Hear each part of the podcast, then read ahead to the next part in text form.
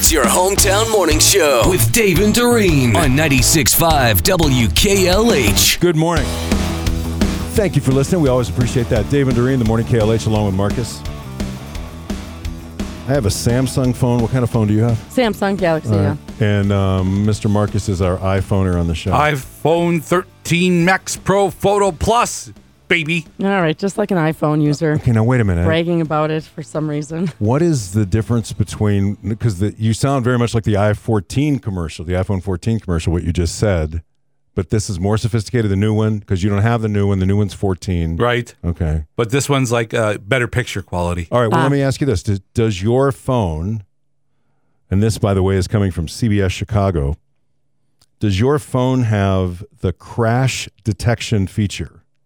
I don't know. Okay, so essentially, iPhone, and the way this article or the story reads, it sounds like it's a relatively new thing. I think it was with the update. Maybe it was. So essentially, this crash detection feature works by detecting sounds. Except they've now found that people's iPhones are calling 911 when people are riding roller coasters Ew. I guess that because can kind of of the, be like motion, the, cra- the yeah. motion, the screaming, the whole thing. Uh-huh. Thrill seekers at Six Flags Great America are behind some accidental calls to 911. Uh, by the way, this also is on the Apple Watch 8.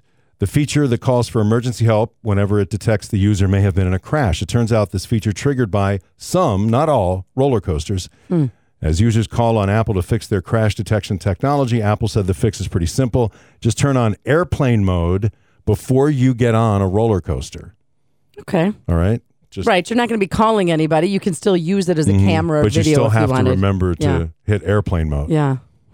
So before you get on that next coaster, Marcus, if you have that feature, make sure to do that. We're so dependent on our phones. Here's Joe Larson. new job accidentally. Yeah, they say it's hard to find a job these days, but here's what I found out. If you park your car outside any bar at closing time and leave your car doors unlocked, whether you want to be or not, you're an Uber driver. the problem is we listen to our phones too much. We listen to our phones over people now. This guy got into my car, and I was like, get out of my car. And he's like, but my phone said I should be in your car. It's my car. Get out. He's like, I don't know, my phone said. I get it, I get it. I understand why we're all addicted to our phones. My phone is my entire brain now. I can't get anywhere without my phone because my phone's my maps, right? I can't do math without my phone. My phone's my calculator. I don't know any more phone numbers. If I get arrested and I get one phone call, I'm just prank dialing people at that point. Your refrigerator running? I, got, I got nothing. I can either call 911, don't think that's gonna help. Or I gotta hope whoever has the phone number, 8675 309,